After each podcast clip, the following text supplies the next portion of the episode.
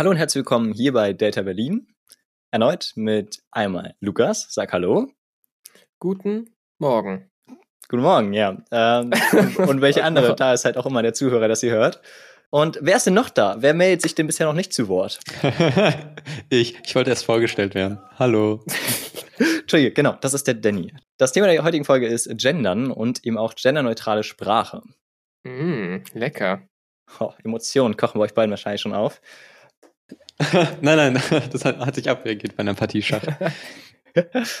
ähm, als kleiner Alert vorher, wir wissen natürlich, wir sind drei weiße, also ich glaube, wir wissen es, äh, drei weiße, privilegierte Cis-Arschlochmänner. Äh, ich nicht. Kein Arschloch. Ja, Danny, Danny nicht, ja gut, okay. Äh, wir versuchen es zumindest äh, nicht sein, also das Arschloch-Ding, der Rest geht irgendwie schwer weg gerade. Ähm, ja, und wir wissen von unseren Privilegien und dennoch trauen wir uns an dieses sehr äh, schwierige, umstrittene Thema heran ähm, und versuchen trotzdem einfach mal ein bisschen sachlich darüber zu argumentieren. Versuchen aber natürlich trotzdem, das, also ich werde zumindest versuchen, das mit einzubedenken, dass äh, wir vielleicht eine ganz andere Überlegung, ein ganz anderes Bedürfnis haben zu gendern, ähm, als Menschen, die wirklich davon betroffen sind, dass sie eben von der Sprache nicht äh, mitgedacht werden. Im Gegensatz zu uns Männern. Genau. Ja, äh, da würde ich eigentlich auch gleich wieder reinkrätschen. Wir können gleich damit anfangen, dass nur ähm, Männer in der Sprache gemeint sind. Woher kommt der Gedanke? Der Gedanke kommt vom generischen Maskulinum. Und was so wunderschön klingt, ist eine wunderschöne Erfindung des Patriarchats. Und zwar, dass wir einfach sagen, hey, guck mal, da gibt es, da gibt es ein bestimmtes äh, Genus, ja, bei einer Sprache. Und ich sag jetzt einfach mal, du bist ein Arzt, ja? Männliche, ja. männliche, männliche Geschlechtsform, aber du bist eine Frau, ist okay. Da bist du mitgedacht. Da bist du mitgedacht. Äh, das ist einfach die wunderbare Idee, ja, des generischen Maskulinums, dass wir einfach sagen, komm, ja, packen wir einfach alles unter die männliche Form, das passt. Ja. Und da äh, gibt es viel Gegenwind. Aber wenn es nur eine Erfindung ist, warum sagt man denn, dass nur Frauen mit gemeint sind? Weil wenn es nur eine Erfindung ist, dann ist Arzt doch einfach die ähm, neutrale Form. Das schließt doch dann, inkludiert beide Geschlechter mit ein. Es ist ja der Arzt. Genau, aber der Artikel sagt ja nichts über das ähm, sexuelle Geschlecht aus, also über den sexuellen Genus. Ja, aber wenn du hast der Lehrer, der Arzt und so weiter, dann ist es überall die männliche Form einfach. Und diese aber männliche. Ich habe auch ja? das Onkelchen und mein Onkelchen ist aber kein das, sondern ein er. Natürlich, es gibt natürlich auch Ausnahmen, wo äh, sozusagen der Artikel nicht unbedingt bestimmt, welches Geschlecht es ist und man muss allgemein bestimmt auch unterscheiden dazwischen, dass es manchmal eben diese geschlechtliche Form gibt im grammatikalischen Sinne und einmal sozusagen, ob welches Geschlecht es dann wirklich hat. Ähm, aber oft stimmt es eben überein. Es gibt natürlich diese Ausnahme mit Onkelchen, aber oft stimmt es eben überein. Ähm, Was ist mit Mehrzahl? Die Ärzte? Die genau, Männer? Die, ja. Ist auch ein gutes gutes Beispiel dafür, wo der generische Maskulin halt eben auch oft verwendet wird, einfach, wo man aber halt von einer Personengruppe spricht. Aber es ist doch das weibliche, ja. der weibliche Artikel und das ist ja kein generisches Maskulinum, weil es ja Mehrzahl ist. Äh, da ist natürlich so, dass man da den weiblichen Artikel hat für, für die Männer. Aber wenn man sich jetzt zum Beispiel etwas anderes anschaut, und zwar die Lehrer, ja, dann hat man trotzdem die männliche, also das generische Maskulin dafür, auch wenn die als Artikel Was sind die Ärzte? Ich glaube, es gibt viele, viele Mehrzahlworte, wo es eigentlich einfach Mehrzahl ist. Also wo es weder männlich noch weiblich ist, aber der Artikel ist ja weiblich. Das mag stimmen für den Artikel, aber was ja bei der Sprache auch immer wichtig ist, wie kommt es bei den Menschen an und wie nehmen die das wahr? Und da zeigen halt Untersuchungen auch, dass eben, wenn man von irgendwie äh, den Ärzten spricht, ja, oder auch von den Lehrern ähm, oder auch die Lehrer, dass da sich viele Menschen eben nicht mit angesprochen fühlen und nicht mitgemeint fühlen von dem generischen Maskulinum. Aber Gendern löst doch jetzt keine Probleme. Also eine gendergerechte Sprache hat, macht ja noch keine gerechte Gesellschaft. Im Türkischen zum Beispiel gibt es kein Genussystem. Die, die haben kein, äh, kein der, die, das. Äh, die haben, wie gesagt, kein Genussystem. Ähm, und die Türkei ist ja nun mal weit von der Gleichberechtigung entfernt, obwohl sie eine genderneutrale Sprache haben. Also ich würde auch nicht sagen, dass eine genderneutrale Sprache immer mit einer gendergerechten Welt oder einem gendergerechten Staat oder wie auch immer oder einer Gesellschaft einhergeht. Ich bin aber davon überzeugt, dass Gesellschaft äh, von Sprache äh, geprägt ist und unsere Sprache ist eben auch von unserem Denken, beziehungsweise unser Denken von unserer Sprache geprägt. Und dieses Konstrukt, ja, aus Sprache und Denken prägt eben unser Handeln unser Handeln prägt unsere Gesellschaft. Und äh, deswegen ist, glaube ich, für mich auch ganz wichtig, bereits bei der Sprache anzusetzen, weil dass wir jetzt gerade eben auch darüber diskutieren, zeigt, wie Sprache auch eben Diskurse eröffnen kann und eben die Veränderung von Sprache auch Diskurse eröffnen kann und wir uns mit dem Thema mehr auseinandersetzen würden, als wenn die Sprache einfach so bleibt, wie sie ist. Ja, wir diskutieren ja, wir diskutieren ja darüber, weil andere das so sehen. Ähm, was ich zum Beispiel sagen würde, ist, es gibt ja auch, äh, gerade in der Philosophie, aber eben auch in vielen anderen Bereichen, zum Beispiel auch in Literatur und so weiter, äh, gab es ja häufig, äh, häufig die Diskussion, ob Sprache eben Gedanken formt und ob eben die Form den Inhalt mitbestimmt. Und mhm. äh, ich würde nicht von Anfang an sagen, dass das so ist. Ich würde äh, generell nur mal kurz anmerken, dass das eine Frage ist, die nicht klar beantwortet werden kann und dass es da sehr verschiedene Positionen gibt. Und es gibt auch viele Positionen, gerade in der Philosophie zum Beispiel, äh, wo man sagt, dass alle Sprachen, egal wie verschieden sie sind und wie an, äh, an verschiedenen Orten sie existieren, dass dort immer die Inhalte fast identisch sind, obwohl sie sich unterschiedlich entwickelt haben. Das ist eine ganz traditionelle Position in diesem Streit. Und deswegen glaube ich, ist es so einfach zu sagen, dass es einfach nur eine Sache ist.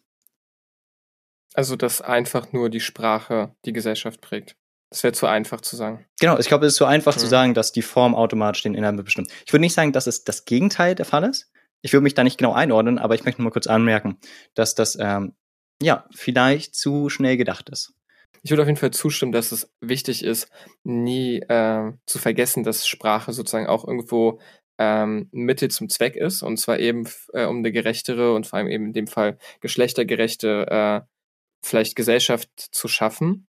Ähm, aber man sozusagen die Sprache ist ja in sich auch schon rechtfertigt sich selbst. Also selbst wenn diese Sprache jetzt gar nicht so einen großen Effekt darauf hat, inwieweit wir den Menschen diese Rechte zusichern, äh, rechtfertigt sich diese Sprache allein dadurch, dass wenn wir ähm, die Menschen eben nicht sprechen, mit äh, sozusagen nicht mit ansprechen, indem wir eben das generische Maskulinum benutzen, verletzen wir andere Menschen mit unserer Sprache und schließen andere Menschen da aus. Die fühlen sich zwar das nicht. Tun wir ja, nicht. Die fühlen sich, die Sache ist die, rein grammatikalisch, ja, also sozusagen, wie das in der deutschen Sprache festgelegt ist, tun wir es nicht aber die Menschen fühlen sich ausgeschlossen und darauf kommt es doch an. Nicht darauf nur, wie wir die Regeln festlegen, sondern eben auch, wie die Sprache bei anderen Menschen ankommt. Du kannst ja Sprache eben nicht nur nach Intention bewerten, sonst müsstest du ja auch einem, einer Person, die schwarz ist, sagen, ja, also ich benutze das N-Wort einfach weiter, äh, weil äh, du musst halt verstehen, das ist nicht böse gemeint. Und ich finde, das ist irgendwie der falsche Ansatz. Die Person sollte sich aussuchen dürfen, ob man sie damit verletzt oder nicht und nicht wir, die mit der Sprache rumspielen und privilegiert sind. Ja, was du gerade beschreibst, ist, nennt man ähm, euphemistische Tretmühle. Ähm, wenn in einem Begriff Vorurteile ähm, vorhanden sind, dann kann man die Begriffe so oft ändern, wie man sie möchte, wie zum Beispiel bei dem N-Wort. Ähm, es macht keinen Unterschied, ob ich ihn schwarz oder farbig nenne. Also ein gutes Beispiel ist da Krüppel. Damals hat man Krüppel gesagt, dann hat man gesagt, na, das ist ein bisschen diskriminierend, wir sagen Invalide. Aus Invalide wurde behindert, aus behindert wurde Mensch mit Behinderung, daraus Mensch mit besonderen Bedürfnissen und so weiter und so fort. Das ändert aber nichts daran, dass ich, wenn ich, dass ich sie letztendlich diskriminieren kann. Ich kann, ich kann zu dem Schwarzen schwarz sagen und ihn immer noch zusammenschlagen, weil er schwarz ist. Ich kann immer noch Rassist sein. Also daran ändern Worte nichts letztendlich. Ja, das mag sein, dass du jemanden als schwarz bezeichnen kannst und dann immer noch zusammenschlagen kannst. Du kannst aber auch nicht absprechen, dass wir, wenn man jetzt 100 Jahre zurückschaut oder die letzten 100 Jahre betrachtet, Behinderte auch immer mehr in unsere Gesellschaft versuchen zu äh, inkludieren, ja. Und um jetzt nochmal zurückzukommen auf das generische Maskulinum, ähm, in dem Fall ist es, geht es ja sehr spezifisch darum, dass diese Menschen sich nicht wahrgenommen fühlen in der Gesellschaft. Und Worte zu schaffen und Bezeichnungen zu schaffen, um genau dieses Problem dieser Nichtwahrnehmung zu lösen, das ist ja genau die Lösung oder ein wichtige, eine wichtige Lösung für das Problem. Ja? Natürlich gibt es immer noch Diskriminierung, mhm. aber ähm, eben die Diskriminierung fängt schon an, wenn du sie in der Sprache nicht berücksichtigst. Und da sollte man ja auch sagen dürfen, wir brauchen da neue Begriffe und nicht sagen, ja, das löst aber die andere Diskriminierung nicht. Es fängt ja schon da an.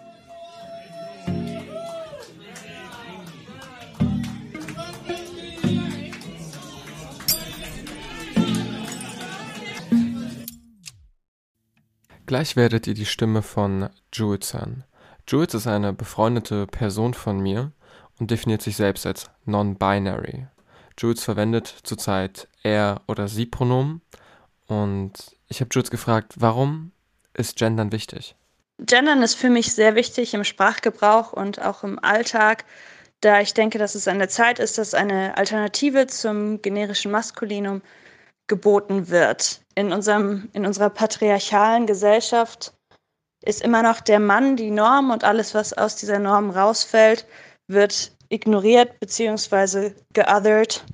Und Gendern inkludiert alle Menschen und alle unterschiedlichen Identitäten.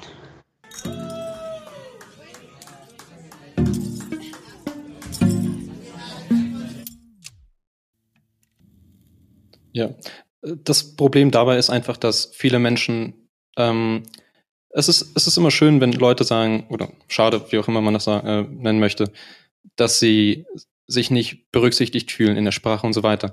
Ähm, das liegt aber oft einfach daran, dass sie dann scheinbar die deutsche Sprache nicht verstehen. Äh, ich wiederhole, das generische Maskulinum hat nichts mit dem sexuellen Geschlecht zu tun, sondern nur mit dem grammatikalischen Geschlecht. Andere Beispiele sind die Geißel, die Wache, Wachen können durchaus männlich sein. Der Artikel oder das Opfer, der Mensch, das sind alles Artikel und wenn, wenn man von Menschen redet, weiß man, okay, Männer und Frauen sind gemeint. Und trotzdem heißt es der Mensch. Im Deutschen gibt es dazu keine Regel. Ein Schiff zum Beispiel. Also in der Sprachwissenschaft weiß man nicht, woher die Artikel kommen. Ähm, es gibt natürlich Ausnahmen und das sind eben Ausnahmen und nicht die Regel, wie zum Beispiel der Vater, die Mutter. Oder ein Schiff zum Beispiel ist Neutrum, das Schiff. Aber wenn ein Schiff einen Namen besitzt, dann ist es äh, spricht man es mit die an. Also die, ähm, die SS Titanic oder sowas ähm, und so weiter und so fort. Das, das generische Maskulinum und auch das generische Femininum, was existiert, hat nichts mit dem Geschlecht ähm, in sexueller Hinsicht zu tun. Wenn es wirklich nichts damit zu tun hat, dann müssten ja, wenn man jetzt äh, Menschen befragen würde, und da gibt es eben auch eine Untersuchung aus dem Jahr 2015, wo verschiedene Kinder eben befragt wurden ähm, mit verschiedenen Berufen und dass sich da dann eher ergeben hat, dass die Kinder bei äh, bei einer männlichen Bezeichnung oder auch bei diesen männlich dominierten Begriffen eher an, an, äh, an Männer gedacht haben bei dieser Konnotation, statt an mhm. beide Geschlechter.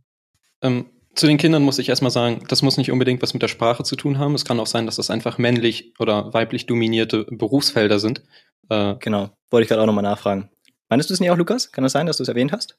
Ja, genau. Und da ging die Untersuchung eben die Richtung, dass äh, herausgekommen ist, dass wenn man ähm, den männlichen und den weiblichen ähm, Begriff angegeben hat, also zum Beispiel Arzt, Ärztin äh, und so weiter oder Automechaniker und Automechanikerin, dass sich dann viel, viel mehr Kinder zugetraut haben, den Beruf zu ergreifen, äh, der vielleicht eher männlich konnotiert ist. Also da gab es zwei Untersuchungen. Die eine Untersuchung hat eben erstmal geschaut, okay, mit einer Gruppe mit nicht gegenderten Begriffen, da haben sich dann vor allem die Kinder für diese klassischen Berufe entschieden. Also wenn der Automechaniker stand, dann eben für den Beruf des Automechanikers die Männer und wenn da irgendwie äh, ja Kosmetikerin stand, dann eben für äh, den für den Beruf der Kosmetikerin. Als dann aber beide Bezeichnungen bei, bei, bei allen Berufen immer angegeben waren, haben die Kinder sich viel diverser ausgesucht, für welchen Beruf sie sich entscheiden würden.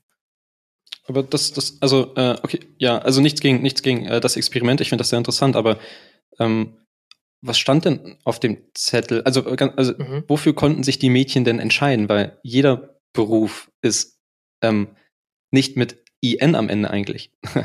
Außer, außer da steht jetzt Hebamme oder so. Aber ansonsten sind doch, der Großteil der Berufe endet nicht auf IN. Genau, das, deswegen ähm, gab es halt unter anderem so Kosmetikerin und solche, solche Berufsbezeichnungen. Ach so, okay, aber da hat man doch wieder weiblich dominierte Berufsfelder genommen und die mit IN am Ende gemacht. Ist doch klar, dass man die dann wählt. Ja, ja, klar, genau. Und genau das ist ja das Interessante, dass sozusagen, wenn du geschlechtsspezifische Bezeichnungen für einen Beruf hast, wie eben der Automechaniker, die Kosmetikerin und so weiter, dass, mhm. ähm, dass sich an den Begriffen zeigt, okay, die Leute, selbst wenn es das generische Maskulinum ist, verbinden mit dem Automechaniker einen Mann. Wenn du aber dazu schreibst Automechaniker oder Automechanikerin, ist plötzlich dieses weibliche Bild viel, viel stärker da. Und das ist halt ein gutes Beispiel dafür, wie das generische Maskulinum ähm, sozusagen männliches Bild produziert und eine äh, genderneutrale Sprache, ja. Ähm, also zum Beispiel auch, wenn du hinschreiben würdest, eben die Person, die äh, in der Automechanik arbeitet, ja, wenn man es jetzt sozusagen so mhm. formulieren mhm. würde, was neutraler wäre, dann ist dieses Bild mhm. vielmehr da, dass man eben auch eine Frau in diesem Beruf sehen könnte. Und da zeigt sich, wie sozusagen, es geht ja um die Berufswahl, wie ähm, Mhm. Begriffe prägen können, in welche Richtung sich Kinder entwickeln können. Und die Entwicklung der Kinder ist ja maßgeblich dafür verantwortlich, wie sich äh, unsere Gesellschaft entwickelt. Ja, klar, Frauen können auch, Frauen können auch äh, Mechanikerin werden. Übrigens, jetzt habe ich gegendert, äh, wobei ich das Wort jetzt ungern in dem Zusammenhang nutze, weil ähm, ich finde es komisch, dass man zur natürlichen deutschen Sprache dann äh, dieses, diesen Begriff benutzt, weil im Deutschen gab es auch schon vor, ähm, vor dieser ähm, Idee aus den 70ern, dass man ja jetzt ähm, innen und innen benutzen kann, also bei allem, was man sagt, äh, das gab es auch schon davor. also wenn ihr zum Beispiel gefragt habt, wie viele weibliche, ähm, wie viele ähm, weibliche Lehrer, sage ich jetzt, äh, an, an der Schule arbeiten, habt ihr, könnt ihr konkret fragen, wie viele Lehrerinnen arbeiten auf der Schule? Das war schon vor, vor bevor jetzt in den letzten Jahren Gendern mo- modern wurde, ähm, war das ganz normal, dass man die Frage stellen konnte. Und ähm, was im Deutschen eben nicht ist, ist, dass das, das generische Maskulinum ist wesentlich neutraler. Es gibt eigentlich keine Form, die nur Männer einschließt. Das ist es halt. Ähm, wenn du zum Beispiel fragen möchtest, wie viel, du müsstest fragen, wie viele männliche Lehrer arbeiten an dieser Schule? Weil wenn du nur fragst, wie viele Lehrer, dann ist das Mann und Frau. Ähm, Mhm. unsere, unsere Sprache war eigentlich sehr, sehr eindeutig in der Hinsicht.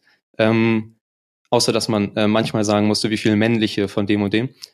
Und das wird jetzt einfach ruiniert. Und äh, das ist, es verhunzt einfach die Sprache. Weil, weil Mhm. es viele, viele Dinge gibt, die du auch gar nicht mehr sagen kannst. Zum Beispiel, wie, wie gendert man einen Anwalt? Mhm. Also wie gendert man Anwalt? Weißt du, Ja, das erst mal. find- ist tatsächlich ganz interessant, weil es gibt äh, eine Seite, die heißt Geschickt Gendern. Die habe ich bei meiner Recherche entdeckt und ich finde die halt total spannend, Mhm. äh, weil ich, mir fällt es selber schwer, immer den passenden Begriff dabei zu haben. Ich gehe jetzt mal kurz in die Suchabteilung. Was meinst du, Anwalt? Ne? Anwalt. Ja, guck mal, Anwalt. Äh, dann kannst du als geschlechtsneutrale ähm, äh, Alternative kannst du Rechtsvertretung, Okay, aber damit, dadurch, Vertretung in Rechtsgelegenheiten, lass mich kurz, Ja, äh, ja. Reis, äh, Rechtsbeistand oder äh, Mitglied der Anwaltschaft. Okay, also damit ähm, radiere ich ein Wort der deutschen Sprache einfach aus, weil es nicht dem politischen Standard von heute entspricht. Und dadurch wird die deutsche Sprache um einen Begriff ärmer, nämlich Anwalt.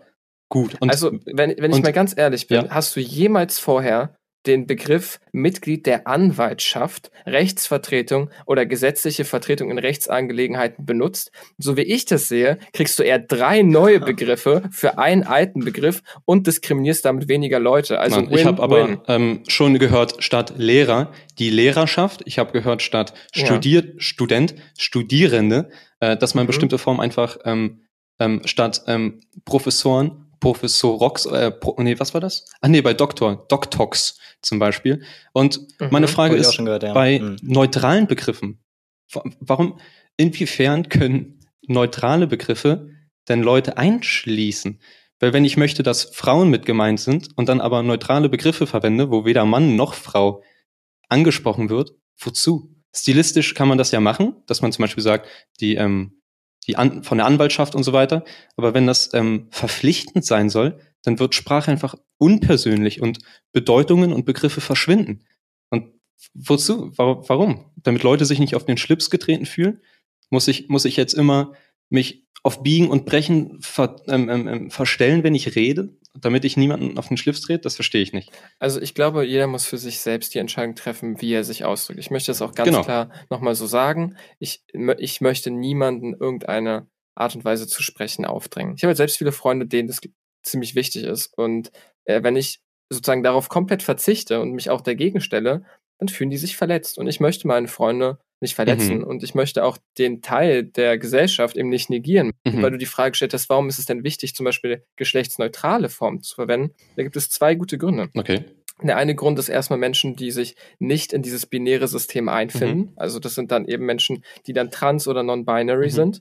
Ähm, oder ähm, auch Menschen, die sozusagen, äh, die nicht auf ihre, ähm, ihre ja, auf ihr Geschlecht reduziert werden wollen. Also da ist zum Beispiel dann eine geschlechterneutrale Sprache auch sehr, sehr praktisch. Es gab nämlich vor einiger Zeit mal die Diskussion, ob für, ähm, ob für das äh, Militär in Deutschland, ob da so extra weibliche Ränge eingeführt werden sollen. Also ob da geschlechtsspezifisch gesprochen werden soll, dass da die Frauen noch mehr extra gesondert werden. Und die wollten das eben nicht, weil die natürlich nicht äh, in ihrer Position als Leutnant oder was auch immer als äh, Frau reduziert werden Ja, wollen, genau. sondern einfach ähm, und Ja. da ist eben geschlechtsneutrale Sprache eine super Möglichkeit, Richtig. um eben das einerseits das generische Maskulin zu umgehen, um die Frauen mit einzuschließen, aber die Frauen gleichzeitig nicht darauf zu reduzieren, dass sie Frauen sind. Und ich glaube, das generische Maskulin ist dadurch, dass es diese patriarchale Vergangenheit hat, eben für viele Leute keine Option. Und das verstehe ich auch. Aber du hast doch gerade selbst gesagt, dass, ähm, dass wenn, wenn, ähm, wenn ähm, Soldatinnen möchten nicht, dass, äh, dass man jetzt zum Beispiel nicht Feldwebel, sondern Feldwebelin sagt.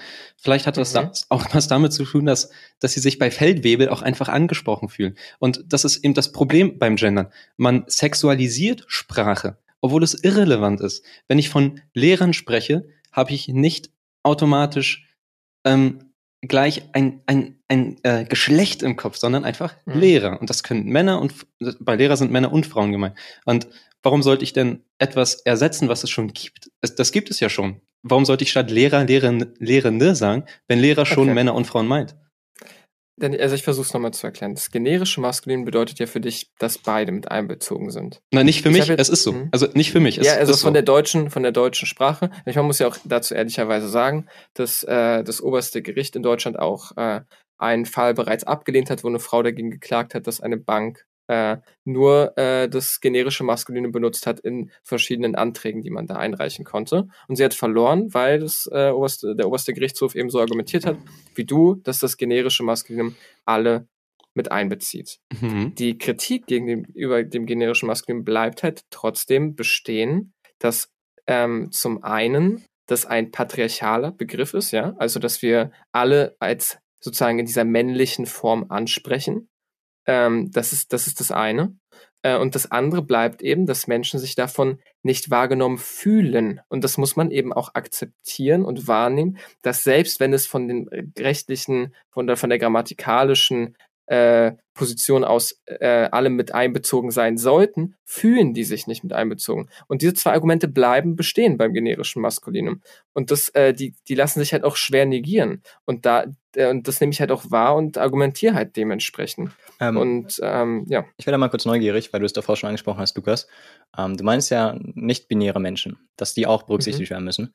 Äh, das wundert mich, dass du es gesagt hast, weil äh, dann frage ich jetzt nochmal ganz kurz, setzt du dich also dafür ein, dass man sagt, ein, eine und dann irgendwas nicht-binäres und dann sagt man den Beruf, Anwalt, Anwältin und dann noch was drittes, irgendwas Anwält, ich, ich fand mal irgendwas. Genau, da wärst du dafür, also- ja?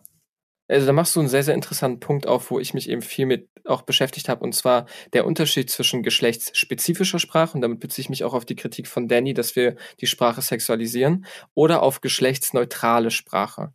Und ich glaube, da habe ich für mich persönlich gemerkt, ich würde, ich drücke mich am liebsten geschlechtsneutral aus. Also ich sage, die Lehrenden, die Stud äh, Studierenden und so weiter, wo ich eben nicht auf das generische Maskulin zurückgreife, weil das für mich männlich konnotiert ist und problematisch ist, weil es patriarchal ist und Menschen sich davon nicht einbezogen fühlen. Und deswegen greife ich auf das Neutrale zurück, wo im besten Fall sich alle mit einbezogen fühlen. Das ist geschlechtsneutral. Und äh, auch bei den Beispielen, was du gerade meintest, würde ich auch am liebsten auf eine geschlechtsneutrale ähm, Art und sozusagen Bezeichnung zurückgreifen. Also wenn jetzt auf dem speziellen Fall, sagen wir mal Mhm. wirklich Anwalt, du sagst, Ja. du bist gezwungen, Anwalt Ja. zu sagen? Ja, das habe ich doch gerade schon vorgelesen von der Internetseite. Das wäre dann Mitglied der Anwaltschaft, ja? Mitglied Okay, Arzt. als ein äh, Arzt kann ich dir auch sofort auch raussuchen. Arzt Nein, nein, wäre, nein. Wir wollen ja, wir wollen ja, wir wollen ja, guck mal, das Ding ist, das ist eben auch wieder das Mhm. Ding beim Gendern. Ja. Gendern findet nur in staatlichen und wirtschaftlichen Institutionen statt. In der Literatur oder in der lebendigen Sprache gar nicht. Ich meine, würdest, also, wenn ich erstmal immer mein Handy rausholen möchte, um, um was sagen zu können, also, will man mir wirklich sagen, dass das eine Bereicherung der Sprache ist? Das ist eine Verkümmerung der Sprache. Wir Und es haben wird auch in viel länger Deutschland- alles. Also Es wird alles viel länger. Ich, ich will ganz kurz. Also nur ganz argumentiert kurz. ihr gerade mit Faulheit, ja? Und mit damit, dass ihr euch nicht umstellen wollt. Das sind ja Nein, auch auch Verständnis. Auch, auch Verständnis. Ähm, ich lese vor aus Paragraph 22 des österreichischen Dienststellenausschussgesetzes. Das ist also gültiges Recht. In der ersten Sitzung wählt der Dienststellenausschuss aus seiner Mitte eine Vorsitzende oder einen Vorsitzenden und ihre oder seine Stellvertreterin, Stellvertreterinnen beziehungsweise ihren, ihre oder seinen, seine Stellvertreter sowie die Schriftführerinnen, Schriftführerinnen oder den, die Schriftführer. Die oder der Vorsitzende ist aus jener Wählgruppe zu wählen, die bei der Wahl als stärkste hervorgegangen ist. Mhm. So, ähm, lies mal diesen Text ein der ähm, wie viel waren das? Drei oder vier Millionen Legasthenikern in Deutschland vor. Und ob die sich dann einbezogen fühlen in einer Sprache, die sowohl gegenüber Legasthenikern, wie gesagt, drei Millionen, als auch Menschen, die die deutsche Sprache nicht beherrschen oder nicht genug beherrschen, einbezogen fühlen. Aber Danny, du hast ja jetzt gerade eine geschlechterspezifisch, äh, ein geschlechterspezifisches Beispiel gebracht, ja? Da werden alle Mhm. verschiedenen Geschlechter ausformuliert und zwar in dem Fall halt einfach drei, ja?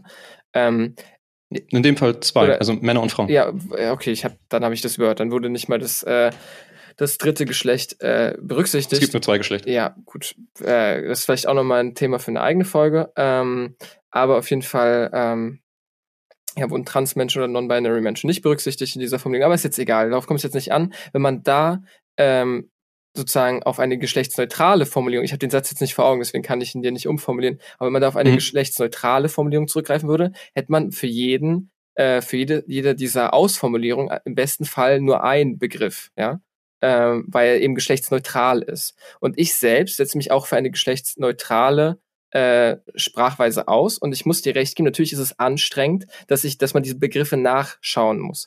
Aber man muss natürlich berücksichtigen, dass man sich selbst dafür entscheidet, das zu tun, ob man das halt möchte oder nicht. Das muss jeder für sich selbst wissen. Ähm, außerdem ist es ja auch eine Sache der Gewohnheit. Also wenn ich jetzt zum Beispiel einmal Anwalt nachgeschaut habe, schaue ich es vielleicht noch ein zweites und drittes Mal nach und irgendwann ist halt drin, ich sage nicht Anwalt, sondern Mitglied der Anwaltschaft, ja. Und ähm, oder halt verschiedene andere Möglichkeiten, ob es jetzt für Arzt und so weiter ist. Und ich glaube, die Sprache entwickelt sich da in natürlicher Art und Weise weiter. Und ich möchte gerne noch einen Satz zur geschlechterspezifischen Sprache sagen. Achso, kann ich, ich dazu find- vielleicht, ja, gerne. bevor du ein neues Thema Hack, machst? hack, hack ein, sehr gerne. Genau, also ähm, ich, ich frage mich halt, Sprache ist ja ein Kommunikationsmittel. Und ähm, das war keine Faulheit, als ich davor meinte, oder als ich und Danny, wir beide zusammen das angesprochen haben, äh, dass das eben länger wird. Das ist keine Faulheit, sondern das hat was damit zu tun, was der Zweck dahinter ist. Und ob das nicht vielleicht sogar den Zweck äh, kaputt macht.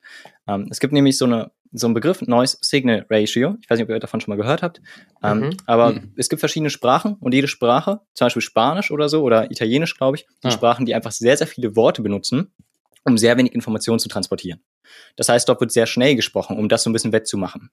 Und äh, das ist ein gutes Beispiel, wo man sehen kann, wenn man jetzt wirklich sagt, es geht nur um Legitimität. Es geht nur darum, dass man, dass man irgendwie eben alle Menschen berücksichtigt, dann übersieht man halt, was da die Konsequenz davon ist. Und die Konsequenz ist halt, dass es einfach alles schwieriger ist zu kommunizieren. Der Gedanke, den ich äußern möchte, der kommt bei dir schlechter an. Und dann ist es natürlich so, ich alle, also dass ich Minderheiten mit einbeziehe oder eben bei Frauen natürlich viele Menschen, aber ich bezweifle, dass, dass alle Frauen sich davon angegriffen ge- fühlen. Deswegen wäre es dann doch eben irgendwie eine Minderheit. Ich finde das gut, dass man das berücksichtigt, aber der Nachteil ist, dass man halt vielleicht viele Zuhörer verliert dabei zugleich. Und damit ist es nicht nur ein Gain-Spiel, sondern du verlierst auch was. Und man muss sich halt fragen, was mehr wiegt irgendwie. Also du stützt dich ja gerade mit diesem Noise Signal darauf, dass wenn wir einen Satz bilden, es Teile gibt, die sozusagen einen Informationswert in sich tragen ähm, und Teile des Satzes gibt, die sozusagen einfach nur Teil der, der Sprache sind, damit dieser, dieser Satz funktioniert. Ja? Nicht zwingend. ja- also ja, okay, führ mal weiter und dann gucken wir, ob, ob ich es eh nicht meine. Ja. Mhm. Also, und dieses Prinzip hinter diesem, hinter diesem Rauschen ist ja das, dass man sagt, okay, das sind theoretisch Dinge, die äh, sozusagen noch dazukommen, aber eigentlich keinen Informationswert an sich Ja. tragen. Mhm. Ähm, die Sache ist jetzt die, dass wenn man sich geschlechtsneutral oder geschlechtsspezifisch ausdrückt, und ähm, da muss man halt überlegen, was möchte ich denn gerade? Wenn ich nämlich sagen möchte, es gibt weniger Frauen ähm, in der Politik als, als Männer, dann ist es halt schon sinnvoll äh, zu sagen, sich geschlechtsspezifisch auszudrücken, weil man dann natürlich diese Information des Geschlechts braucht. Aber in den meisten ähm, Fällen ist es gar nicht wichtig, diese Information zu haben unbedingt. Und dann kann man die Sprache sogar durch einen geschlechtsneutralen Begriff noch mehr auf das Wesentliche minimieren, nämlich auf den Inhalt, dass es sich dabei um einen Menschen handelt. Und Ja. ähm, dadurch würde ich nicht unbedingt sagen, dass es zu mehr Grundrauschen kommt, besonders eben, wenn man auf geschlechtsneutrale Formulierungen zugreift und eben nicht auf das Gender-Sternchen beispielsweise, wo ich jetzt auch nicht partout was dagegen habe. Äh, ich benutze halt lieber die geschlechtsneutrale Form, weil es äh, für mich auch schöner klingt und sich einfach in den Satz einbauen lässt.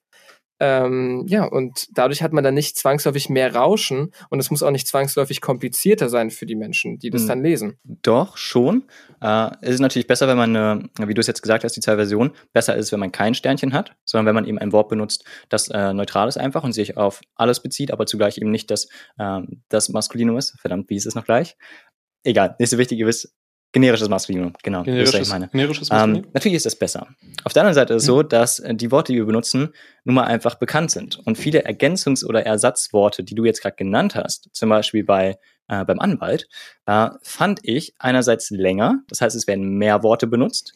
Da ist zum Beispiel, äh, als Beispiel nur, ist zum Beispiel so bei, bei Schwarzen, ich, ich bin mir echt da unsicher, ich weiß nicht, ich bin da schwierig einzuordnen, ähm, aber nur damit ihr wisst, wie ich das meine. Ähm, man kann ja sagen People of Color oder Schwarze oder eben Mhm. Braune oder was auch immer. Und das People of Color ist eben neutraler und eben auch besser, in der Hinsicht, dass mehr, also gerade Schwarze oder eben People of Color sich äh, weniger betroffen fühlen. Aber zugleich ist es länger.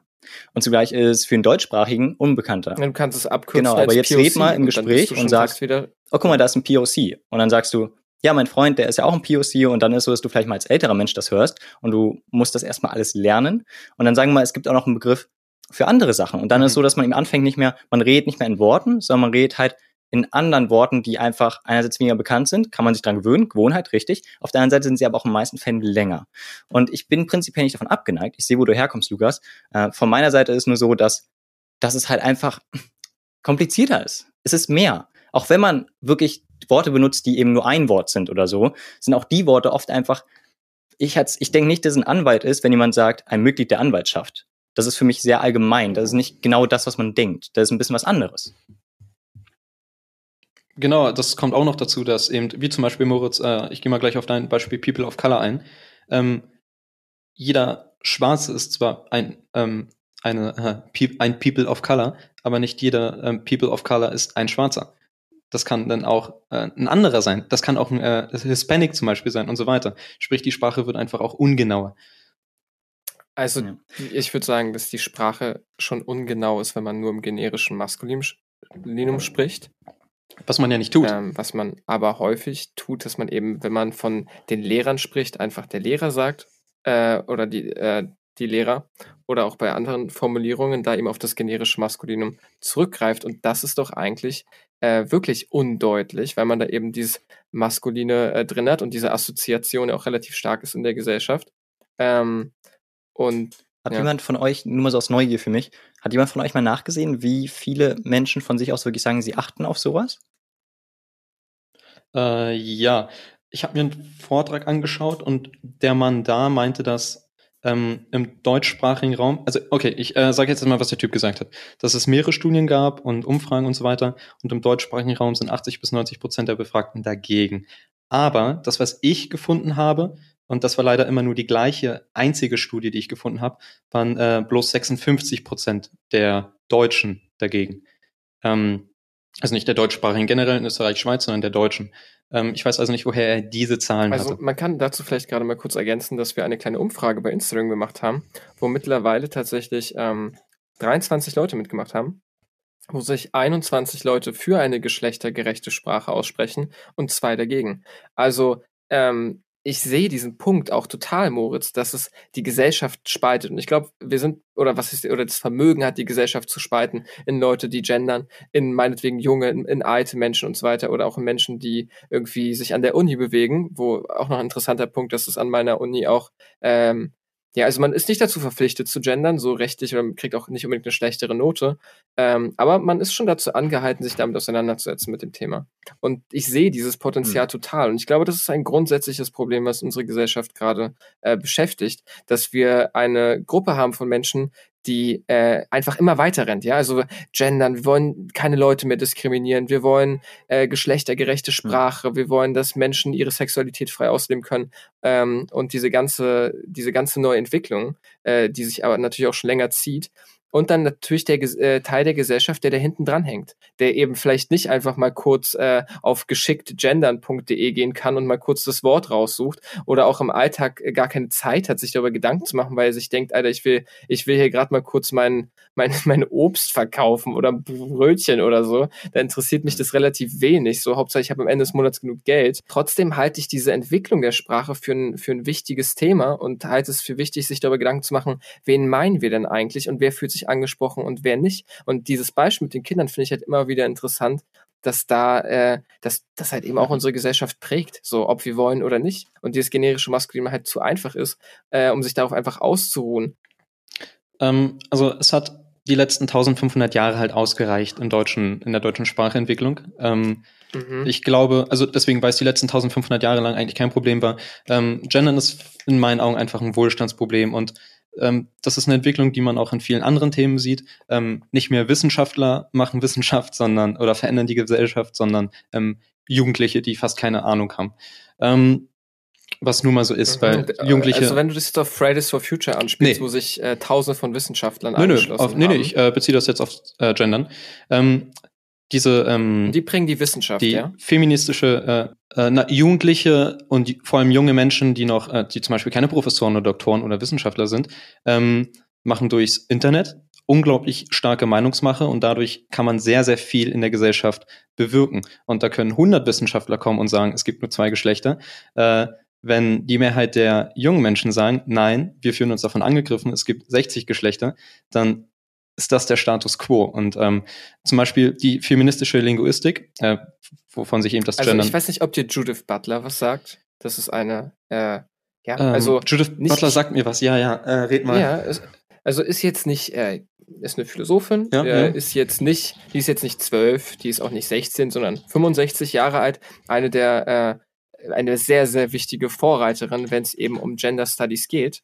Ähm, ja, und ich weiß nicht, ob man das einfach nur auf diesen kleinen Kern von jungen Menschen reduzieren kann und so weiter, sondern da gibt es Menschen, die sich wissenschaftlich damit lange auseinandersetzen und die versuchen, diese Menschen auch äh, sozusagen ja, zu erfassen, ja, in der Wissenschaft eben auch. Und ich glaube, das ist zu einfach, einfach das über einen Kamm zu scheren, so von wegen, ja, das sind ein paar junge Menschen, die haben sich ausgedacht, dass es Menschen gibt, die non-binary oder Das sind größtenteils sind. junge Menschen. Das sind größtenteils junge Menschen. Ja, es sind ähm, viele junge Menschen, ja. Äh, und, und da ist halt der Punkt, dass junge Menschen da nach vorne streben, im Gegensatz zu den Alten, die auf die Bremse drücken, oft, leider. Ähm, ja, genau, zum Beispiel alte Frauen, die offensichtlich damit auch kein Problem hatten, größtenteils.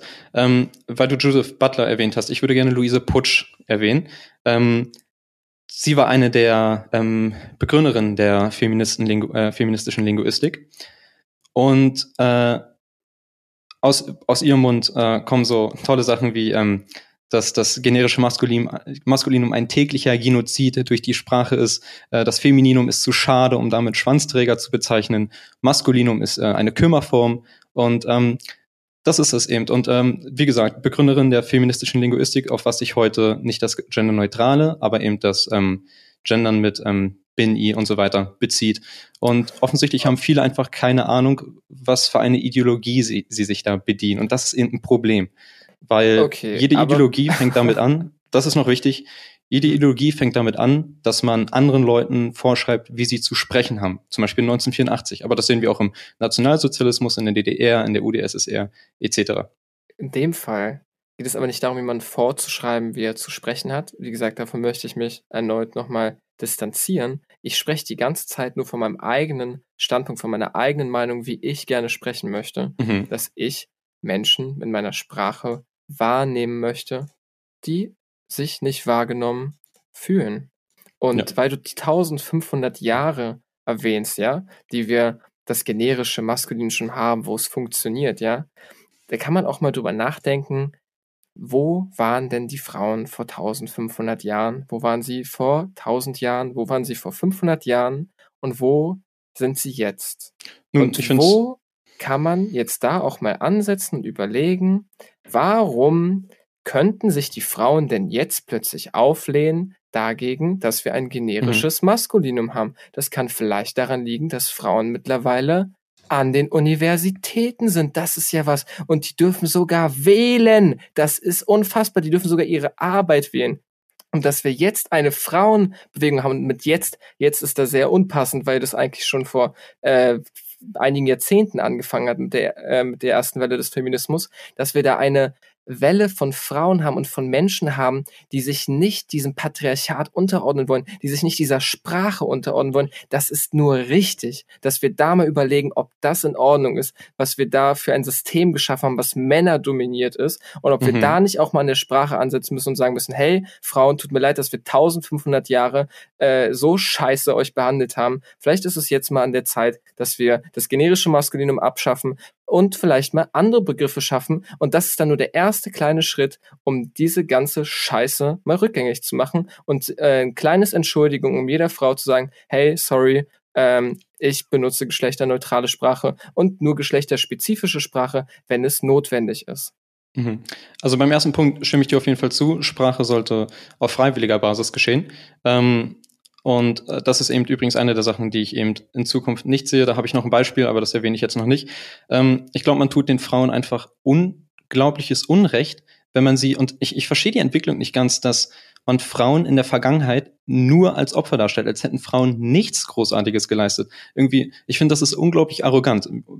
Menschen existieren seit ähm, 2,5 Millionen Jahren. Und ähm, Frauen und auch Männer, ähm, also tun so, als ob Frauen nichts geleistet hätten. Sie haben was geleistet. Frauen waren sehr, sehr wichtig in der Gesellschaft von damals. Das ist ein Grund, warum Frauen nicht in den Krieg gezogen sind, weil Frauen nun mal sehr wichtig für die Gesellschaft waren. Du ja, konntest du jetzt darauf hinaus, dass die Kinder bekommen haben oder warum du was worauf willst du jetzt hinaus? Nun, das ist äh, zum Beispiel eine Sache, denn in damaligen Gesellschaften, wo wir noch nicht so sicher gelebt haben, konnte es mal oft passieren, dass irgendeine Naturkatastrophe ein ganzes Dorf, einen ganzen, einen ganzen Staat dahin rafft oder eine Wirtschaftskrise. Du brauchtest zum Beispiel ähm, einen Mann. Brauchtest einen Mann, um alles zu, ähm, zu reproduzieren. Deshalb konntest du Männer in den Tod schicken bis zum geht nicht mehr. Frauen waren aber so viel wertvoller. Frauen sind äh, für die Gesellschaft und fürs Sozialwesen immer sehr, sehr wichtig gewesen. Ähm, ich meine, ich, ich ich weiß nicht inwiefern, vielleicht waren die Vergangenheit Männer dominiert, ähm, aber man hat den, äh, es, es, gibt Gründe für ähm, bestimmte Dinge, die getan wurden. Zum Beispiel Ehe, dass man sich nicht scheiden lassen durfte. Das hat man nicht gemacht, damit man sagen konnte, haha, wir sind Männer und wir sind böse zu Frauen. Als ob das, als ob das so ein männlicher Trieb ist, dass man Frauen unterdrücken möchte, um, um, um ähm, keine Ahnung, um seine Männlichkeit unter Beweis zu stellen. Ähm, es hat oft viel tiefliegendere Gründe als einfach nur Frauenhass. Und äh, das ist halt wieder die Sache mit den jungen Menschen. Äh, viele junge Menschen und ähm, es gibt auch durchaus Wissenschaftler äh, von mir aus, ähm, brechen Probleme immer auf, auf so kleine Lösungen runter, dass, dass man damit der Menschheit so viel Ungerechtigkeit eigentlich tut. Und das verstehe ich, ich nicht. Ich muss einen wichtigen Punkt recht geben. Ich glaube nicht, dass es Frauenhass war, was das Patriarchat am Leben gehalten hat über so, so lange Zeit und immer noch am Leben hält. Ich glaube, das ist ein System, was sich langsam eingebürgert hat, eben dadurch, dass die Frauen äh, gesellschaftlich genau diese Stellung inne hatten, ähm, dass sie eben vielleicht äh, für Geburten und all, alle, alles Mögliche sorgen ähm, mussten, kann man ja schon fast sagen. Ähm, ich glaube, dadurch hat sich eben ein System entwickelt, wo der Mann eine mächtigere Position inne hat. Ja? Und zwar die mächtige Position in der Politik, ob man jetzt sich jetzt äh, sozusagen die Monarchen von früher anschaut oder auch die, äh, die Sultane im Osmanischen Reich und so weiter und äh, überall, dass die, äh, dass die Männer diese mächtige Position inne hatten und äh, die Frauen nicht. Und daraus hat sich ein System mehr und mehr kreiert, wo Männer äh, sozusagen natürlich auch in Bildungswesen und überall diese dominanten Positionen inne gehabt haben. Und dieses System hat sich dann, glaube ich, irgendwann verselbstständigt. Das ist jetzt meine eigene These dazu, weil natürlich kann man das nicht alles auf Frauenhass bauen. Und dieses System hat sich verselbstständigt. Und bestimmt hatte das eine Zeit lang irgendeine Funktion, dass so eine Gesellschaft sich besser, äh, keine Ahnung, reproduzieren konnte und bessere Kriege führen konnte. Die Frage ist, ist das noch aktuell? So, und was hat sich daraus entwickelt? Was ist daraus Krankes geworden? Dass sozusagen Frauen äh, darum kämpfen mussten, dass die sich an der Politik und in verschiedenen Berufen beteiligen dürfen. Und ich finde, das muss man halt reflektieren. Und ich glaube, das generische Maskulinum ist für viele Menschen halt eben noch ein Überbleibsel, ein wichtiges Überbleibsel dieses Patriarchats. Und dann verstehe ich auch, wenn sich dann Hass gegen diese, diese Begrifflichkeit wendet. Und ich muss ehrlich sagen, ich weiß nicht, ob du von dem Beispiel mal gehört hast.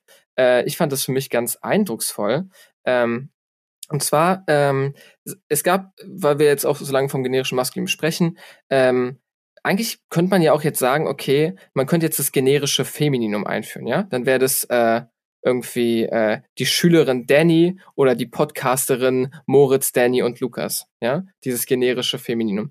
Und ich weiß nicht, wie es euch geht, aber ich persönlich bin dann viel eher überzeugt davon, eine geschlechterneutrale Sprache zu benutzen, weil ich glaube, die Podcasterin Moritz, Danny und Lukas, das ist doch irgendwie doch nicht der Sinn der Sache. Das, da, da, da merkt man doch, wie man direkt dieses weibliche Ding hat durch dieses generische äh, Femininum, was man da aufmacht.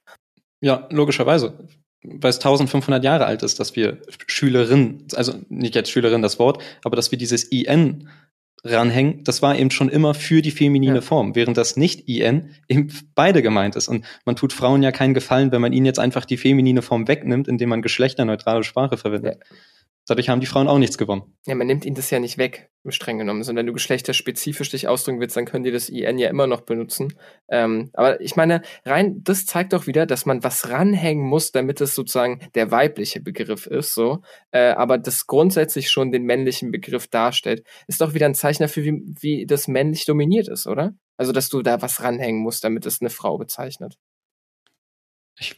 Weiß nicht, für mich ist das einfach eine sprachliche Entwicklung. Also klar kann man das nichts? auch aus einem philosophischen. Also, denkst du es einfach so, so? Denkst du, es hat sich nicht entwickelt aus irgendwas? Naja, wir wissen nicht, woher die Artikel kommen. Also nein, ich, ich, ähm, ich, ich wüsste nicht, warum man das jetzt auch wieder so abstrakt zerlegen müsste. Dass, also das Ding ist, wenn du, wenn man überall einen Angriff auf ähm, Sexualität und auf Frauen und auf Männer und auf wen, wen weiß ich nicht was sehen möchte, dann kannst du überall eine Verbindung für alles finden. Aber ähm, ich finde, das ist sehr an den Haaren herbeigezogen. Und ähm, ich meine, wie gesagt, ähm, aus Onkel macht man ja auch als Verniedlichungsform Onkelchen. Das hat nichts damit zu tun, aber dass irgendwie eine Verniedlichungsform jetzt weniger wert ist und unterdrückt wird. Niedliche Menschen werden irgendwie unterdrückt oder was. Das ist blödsinnig. Nur weil man irgendwo, äh, man, wenn man die Genitivform von einem Wort bildet, packt man ja auch ein ES am, äh, am Ende ran. Äh, das heißt ja nicht, dass der Genitiv weniger wert ist. Der Genitiv ist sogar ähm, eine schönere Form als der Dativ und ist länger. Äh, das wüsste ich nicht, was das alles immer mit Geschlechtern zu tun hat. Ähm, Sprache hat sich nicht aus einem sexuellen Bewusstsein entwickelt. Okay.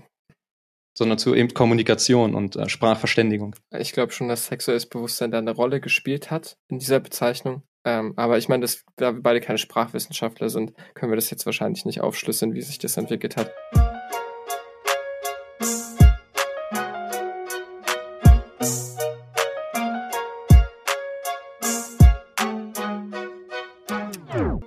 Gleich werdet ihr die Stimme von Sarah hören.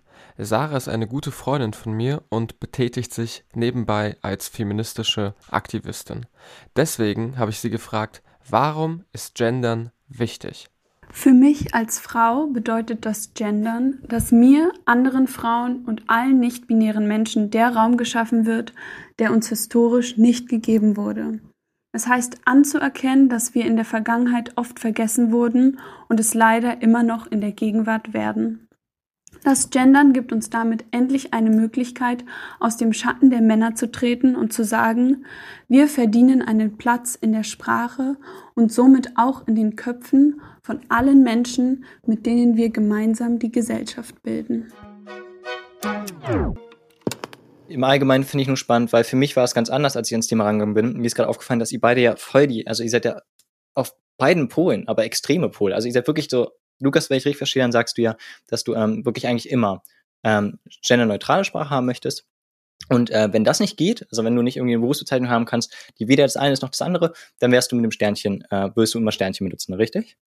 Also, da, da, gut, dass du das nochmal aufmachst. Ähm, ich bin vollkommen, ich habe vollkommen Verständnis für mich selber und auch, glaube ich, für alle anderen Menschen. Und ich finde es auch komisch, wenn man dieses Verständnis nicht hat, dass Sprache ein Prozess ist und dass man sich an gewisse Dinge gewöhnen muss. Genauso wie das mit dem Anwalt und so weiter. Ich kann aber sagen, dass wenn ich zum Beispiel jetzt eine Hausarbeit schreibe, dass ich die Hausarbeit mindestens zweimal am Ende nochmal durchlese und gucke, dass ich überall geschlechterneutrale oder geschlechterspezifische, je nachdem, was gerade angebracht und wichtig ist, äh, sozusagen, also im Endeffekt geschlechtergerechte Sprache versuche zu benutzen. In meiner Alltagssprache, und das wird man auch merken, wenn man jetzt die Folgen von vorher hört, ähm, habe ich, halte ich mich nicht immer dran. Und ich würde sogar sagen, manchmal sogar selten. Äh, und ich erst durch diese Recherche jetzt, die äh, die letzten Tage äh, bei mir stattgefunden hat zum Thema, habe ich äh, gemerkt, was es da für Möglichkeiten gibt und wo ich mich selbst positioniere. Ich weiß nicht, wie es euch geht, aber bevor ich mich jetzt damit länger auseinandergesetzt habe, habe ich das Thema vor mir hergeschoben und so gemerkt, äh, ja, irgendwie ist es wichtig und ich versuche es, aber ich weiß gar nicht so richtig, was ich will. Und jetzt dadurch, dass ich diese äh, verschiedenen Begriffe für mich gefunden habe, habe ich ein bisschen mehr eine Ahnung, wo ich hin möchte. Das heißt aber nicht, dass ich da jetzt sofort bin. Das heißt nicht, dass ich irgendjemand anders sage, er soll dahin, äh, dahin streben. Äh, ich kann nur sagen, ich werde es versuchen und vor allem in wissenschaftlichen Texten äh, halte ich mich jetzt schon dran und in meiner Alltagssprache wird es wahrscheinlich mehr und mehr kommen mit der Entwicklung auch meines Umfelds, die sich da auch in die Richtung entwickeln. Ja. Ähm, und bei dir, Danny, da ist es ist es bei dir? Wie würdest du das bei den Bereichen sagen? Wie wäre da deine Position? Mm, Im Großen und Ganzen soll jeder reden, wie er möchte. So, äh, wenn wir jetzt aber natürlich über das Gendern sprechen und ich die Gegenposition vertrete, warum ich es nicht benutze, dann muss ich natürlich Paroli bieten. Ähm, jeder soll reden, wie er möchte.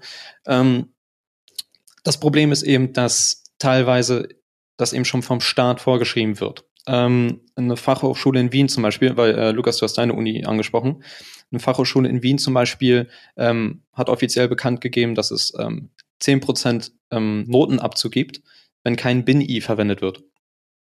Äh, sprich, das ist, äh, ich werde von einer staatlichen Institution äh, dafür bestraft, wenn ich mich äh, sprachlich korrekt ausspreche.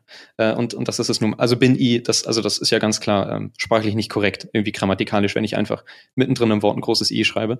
Ähm, oder ähm, Schulbücher zum Beispiel. Schulbücher werden teilweise eben ähm, jetzt auch äh, gegendert.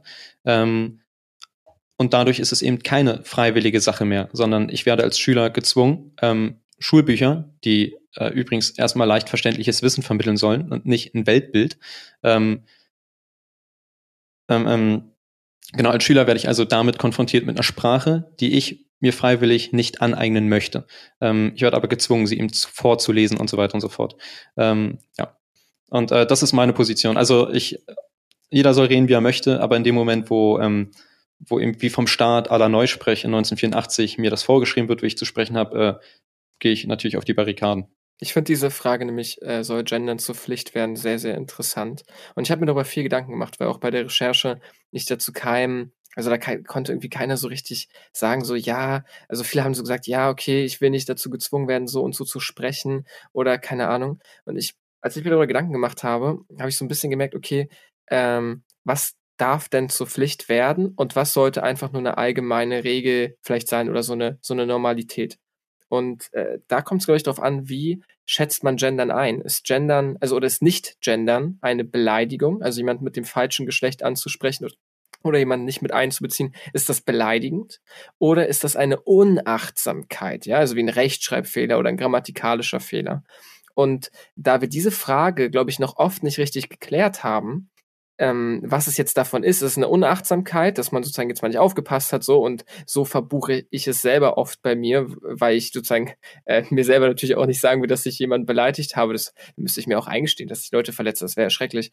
Ähm, nee, aber Spaß beiseite. Ähm, und darauf kommt es natürlich an, ob man es jetzt als Beleidigung oder Unachtsamkeit äh, wahrnimmt. Und wenn es eine Beleidigung ist und wenn es so wahrgenommen wird, dann ist es, glaube ich, auch in Ordnung, das irgendwo verpflichtend einzuführen, weil äh, genau yeah. da kommt äh, sozusagen genau da ist es dann auch so, wenn ich jetzt sage, Danny, du bist ein jetzt mal ein Arschloch oder irgendwie so, wie ich uns am Anfang des Podcasts bezeichnet habe, das wäre ja rein rechtlich, glaube ich, auch nicht in Ordnung. So äh, und warum sollte dann äh, die Beleidigung, dass man jemand falsch gendert, auch äh, auch in auch in Ordnung sein? Ja.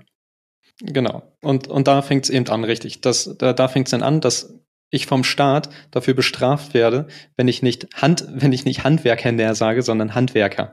Äh, am besten kriege ich dann Bußgeld von 100 Euro, dass ich äh, so spreche, wie ich es möchte, weil es irgendwie eine Beleidigung ist. Ähm, also wenn man in diese Gefilde geht, dass man das zu einer Beleidigung macht, wenn ich äh, wenn ich nicht nicht korrekt gender, ähm, dann ist das nichts anderes als eine ähm, Diktatur. Also es ist nichts anderes als eine Diktatur. Aber warum ähm, denn? Also wenn es denn eine Beleidigung, also ich sag nicht, dass es eine Beleidigung ist. No, also okay, Lukas, ähm, ich weiß nicht, hast du 1984 gelesen? Nee, das liegt tatsächlich auf meinem Nachtisch. Okay.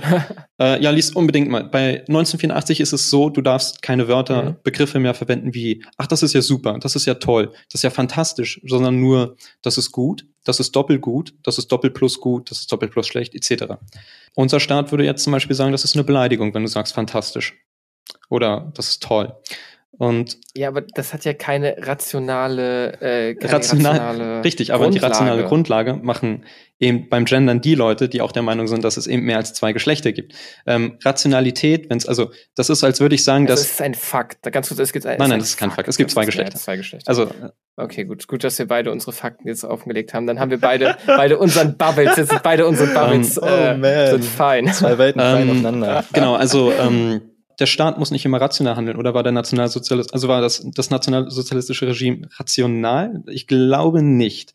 Äh, genauso wie äh, das äh, kommunistische Regime nicht rational war. Der Staat muss nicht rational handeln, um Dinge irgendwie in, in Gesetze zu verpacken. Und ähm, wenn ich dafür verhaftet werde, weil ich sage, Übung macht den Meister, übrigens ein wunderschönes Sprichwort, was ich denn nicht mehr sagen dürfte, weil ich, weil ich damit Leute angreife, ähm, dann ist das ähm, schade. Oder Kunst. Äh, wie sieht's mit Kunst aus? Romane zum Beispiel müssten gegendert werden. Wenn ich, wenn ich ein Buch veröffentlichen möchte, was nicht gegendert ist, dann wird mein Buch nicht mehr veröffentlicht. Also, weil, oder, oder ein Lied, was nicht gegendert ist. Ich, ich, oh, wunderschöne deutsche Lieder, die geschlechterneutral gemacht werden. Ja, der, ähm, dann sagt, was macht man denn? Da singt man denn nicht mehr der Mann liebt die Frau, sondern der Mensch liebt den Mensch. Ja, so poetisch. Aber es, es kommt doch drauf an, was du für einen Song. Also ganz kurz, erstmal ist es ein Strohmann-Argument, jetzt hier mit 1984 zu kommen, weil ähm, du packst jetzt einfach eine Dystopie rauf so und sagst, ja, ein Staat muss nicht rational sein. Der dritte, das Dritte Reich äh, waren keine, also ja, das, das Dritte Reich gab es wirklich. Wir, wir, ja, das ist mir schon klar, aber trotzdem müsste eine Dystopie und damit ein Strohmann-Argument. Nein, es ist keine äh, Dystopie, halt, sorry, aber der Nationalsozialismus ist keine, sie war, der war ich, da. Das ja. will ich nur kurz betonen. Also äh, das, das ja. war da. Es ist kein nicht ja. unrealistisch. Das, das ist okay. Das ist gut, dass du das nochmal sagst. Ja, da habe ich mich undeutlich ausgedrückt. Ich beziehe mich jetzt vor allem damit auf 1984 als spezifisches Beispiel, wo du wo du halt was erwähnst, wie, wie Sprache eben auch nicht rational, sage ich mal so, äh, strukturiert sein, sein kann. Ich glaube, dass das, das kann sein, dass das in diesem Buch halt eben sozusagen nicht rational einfach vonstatten geht und dass es auch Staaten gibt, die nicht rationale Dinge tun, ist ganz klar. Aber damit bewegen wir uns weg von der spezifischen Frage. Und zwar ist es rational denn gerechtfertigt, dass man, dass man gendert. Das ist ja, das ist nochmal ein Abseits, weil du schaust dir jetzt das Extrem an und versuchst von dem Extrem zu bewerten, ob das, was wir jetzt hier gerade besprechen, ob das gerechtfertigt ist oder nicht. Wie gesagt, ich sage immer noch nicht, dass es eine Beleidigung ist. Ich persönlich wäre ein großer Fan davon, wenn das einfach ganz normal wird, so wie das, wenn ein Staat zum Beispiel jetzt ein Gesetz schreibt, dann schreibt er in, ins Grundgesetz auch keine Rechtschreibfehler rein. Der schreibt dann da auch keine grammatikalischen Fehler rein, weil es einfach ganz normal ist, dass man da halt nochmal durchcheckt und es richtig schreibt. Und ich würde mich freuen, wenn Gendern halt äh, zu einem weiteren Teil der äh, Rechtschreibung beziehungsweise der Grammatik wird, dass es, dass man dafür nicht belangt wird, weil jeder macht mal Rechtschreibfehler, jeder drückt sich mal grammatikalisch falsch aus, jeder erzählt mal Quatsch, weil er sich nicht richtig informiert hat. Ähm, das wäre sozusagen vielleicht die optimale Lösung. Aber man muss eben auch sich berücksichtigen, dass manchmal eben falsches Gendern auch eine Beleidigung sein kann. Und die Fälle sollte man halt eben auch nicht vergessen. Wenn bewusst falsch gegendert wird und da irgendwie vielleicht nochmal so eine das so halb beleidigend verpackt wird oder so. Ich bin kein, kein Rechtsanwalt, das müsste man sich halt im Spezifischen anschauen, aber ich glaube, es gibt Grenzfälle, wo falsches Gendern eben auch als Beleidigung benutzt werden könnte, aber mhm. nicht zwangsläufig äh, benutzt wird. Aber dann, so wie man, ja. dann müsste ich ja von der Prämisse ausgehen, dass Gendern erstmal gut ist und das ist ja eben schon das Problem. Man würde dann in einem Staat leben oder in einer Gesellschaft, in der die grundlegende Prämisse ist, Gendern ist die Norm.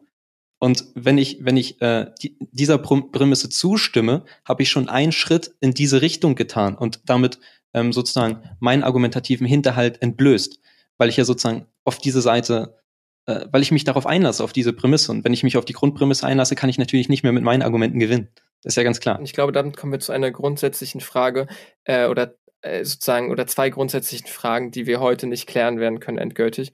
Aber sozusagen wollen wir, dass Individuen nur so bezeichnet werden, wie sie es selbst möchten? Und wenn man die Frage ein bisschen ausweitet, wollen wir, dass Gruppen nur so bezeichnet werden, wie sie es selbst möchten?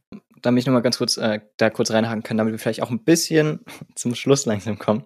Genau, also weil ähm, für mich, als ich es gehört habe, ist mir hat sich das angehört, als wenn Lukas, du sagst, es ist möglich, also du sagst, dein Standpunkt ist, es ist legitim, ab einem gewissen Punkt eben, wenn man falsch gendert, das gesetzlich zu verfolgen.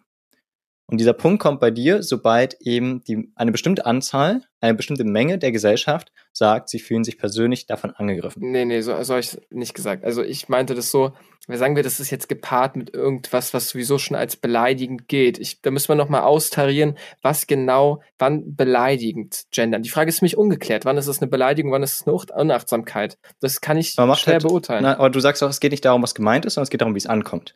Und wenn jetzt äh, du versehentlich eine Beleidigung, also das reinschreibst, versehentlich nicht genderst, dann aber, sagen wir mal, 60 Prozent der Bevölkerung sagt, hey, ich fühle mich beleidigt, von den Frauen vielleicht 60%, Prozent, ähm, dann kann man ja vielleicht sagen, oder das habe ich jetzt so verstanden, dass du das davor meintest, ähm, dass man dadurch ja eine Legitimität hat, zu sagen, das ist eine Beleidigung. Das ist, das ist eine Beleidigung. Die Mehrzahl der Bevölkerung, die davon beteiligt ist, die davon angesprochen wird, sieht das als Beleidigung. Und deswegen, nur mal so als, aus Prinzipienfrage, Das wäre für dich aber auch ein Grund, um das auch gesetzlich zu verfolgen, wenn das tatsächlich eine Beleidigung wäre, wenn man das irgendwie feststellen könnte. Das ist halt wirklich eine schwierige Frage. Ich muss ehrlich sagen, ich möchte mich da nicht positionieren, auch wenn manche jetzt. Na, aber sagen wir, es geht mir mehr um die Prinzipienfrage. Wenn es wirklich eine Beleidigung wäre, okay? Wir leben in einer Gesellschaft, wo es Fakt ist, da ist eine Beleidigung. aber es ist ja kein Fakt, dass es eine Beleidigung ist. Aber es geht um die, es geht um das Gedankenexperiment. Ja, wenn es ein Fakt ist, dass es eine Beleidigung ist, dann muss es natürlich belangt werden, so wie jede andere Beleidigung auch. Aber genau der Punkt ist es ja, dass es kein Fakt, dass es eine Beleidigung ist. Ja, das kann sich ja hinentwickeln. Also du Okay. sagst ja, das verändert sich mit der Zeit. Ja. Und äh, es kann ja gut sein, dass in 30 Jahren äh, die Gesellschaft sich weiterentwickelt und bis dahin das eine Beleidigung, also von der Mehrheit akzeptiert wird. Hm. Und du würdest dann aber schon sagen, wenn es eine Beleidigung ist, darf man dafür in Texten, in Literatur oder so belangt werden. Nee, so wie für jede andere Beleidigung auch. Okay, und Danny, du würdest da von dir aus aber sagen, nein, man darf auch bei Beleidigungen das nicht zwingend belangen. Sagen schon? Nein, also nein, ganz klar nicht. Also ganz klar nicht, weil äh, damit einhergehen würde sich würde so viel Kulturgut auch verloren gehen. Ich könnte keine, ich könnte nicht mehr das Lied singen, wer will fleißige Handwerker sehen. Äh, also nein, das ist für mich ist das kompletter Unsinn. Da kann ich auch die andere Seite nicht verstehen, muss ich ehrlich gestehen. Aber, äh, Danny, ähm, meinst du das jetzt auch bei Begriffen wie, ich bin jetzt schon wieder bei Arschloch, aber wenn, äh, findest du sowas sollte auch nicht belangt werden, wenn sich da jemand gegen wehren möchte, gegen so eine Beleidigung? Ähm, es kommt drauf an, mh, wie das halt so ist bei Gesetzen, weil es da nichts Rationales gibt. Das ist alles vom Mensch äh, bestimmt, äh, im Konsens der Gesellschaft. Ähm, ich finde es lächerlich, wenn, wenn ich, also ich würde niemals jemanden anzeigen, weil er mich Hurensohn oder Arschloch nennt. Also das würde ich nie tun. Warum, warum sollte ich das tun? Denn, also, dann, wenn ich sowas machen würde, gibt es, glaube ich, einen Grund, warum er mich Arschloch nennt. Ähm, das ist, also das ist für mich lächerlich. Ähm, das Problem ist, wenn, wenn ich äh, zum Beispiel in der Schule wiederholt beschimpft werde und so weiter, dann Mhm. hat das nicht mehr nur was mit der mit dem Wort an sich zu tun, sondern mit dem Angriff auf meine Person und auf meine Würde. Und äh, Mhm. da ist es nicht schlimm, dass dass man mich als äh, da könnte man mich auch Anus, da könnte man mich auch Anus nennen oder ähm, oder Lachs oder sowas. Ähm, das würde mich immer noch, das würde mich immer noch stören und dann muss das Mhm. natürlich als Beleidigung äh, geahndet werden. Ja. Okay, äh, okay, aber das ist spannend, weil du sagst, ab dem Moment, wo es eine Verletzung in der Würde ist und damit spielst du mir eigentlich gerade eine, die Karte zu, nach der ich gesucht habe. Und zwar, wann ist eben nicht, äh, sich nicht äh, genderneutral auszusprechen eine Beleidigung. Und das ist dann vielleicht ab dem Moment, wo man die Würde von dem anderen Menschen verletzt. Ja, also das wäre vielleicht ein Ansatzpunkt. Wann das dann genau erreicht, das weiß ich, ist immer noch schwierig zu klären. Aber ähm, weil ich meine, dann könnte ja auch sowas als Beleidigung durchgehen, auch für dich, Danny, wenn es die Würde von Menschen verletzt oder nicht. Wenn man von der Prämisse ausgeht, dass Gendern überhaupt eine Daseinsberechtigung hat, dann ja. Ja. Aber von dieser Prämisse gehe ich ja noch nicht mal aus. Hm, okay. Gut. Ja, äh, ich meine, damit haben wir jetzt, glaube ich, äh, schon einiges gesagt gehabt. Ähm, und ich würde auch dann sagen, dass wir jetzt langsam zum Schluss kommen. Ja, dann sage ich einmal von mir aus äh, Tschüss. Ich hoffe natürlich, dass ihr Zuhörer ähm, das genießen konntet und ähm, ein bisschen was mitgenommen habt und auch gelernt habt. Ähm, genau, ich hoffe, ihr, ihr habt wirklich die verschiedenen Positionen gesehen, so wie es natürlich jetzt sehr schön bei den einen Gespr Gesprächspartnern neben mir hier ähm, entstanden ist, die Dynamik zwischen den beiden. Und äh, ich hoffe, ihr schaut bei uns im Instagram-Account vorbei. Schreibt uns vielleicht mal eine E-Mail, wenn euch irgendwas einfällt, was ihr uns schreiben möchtet.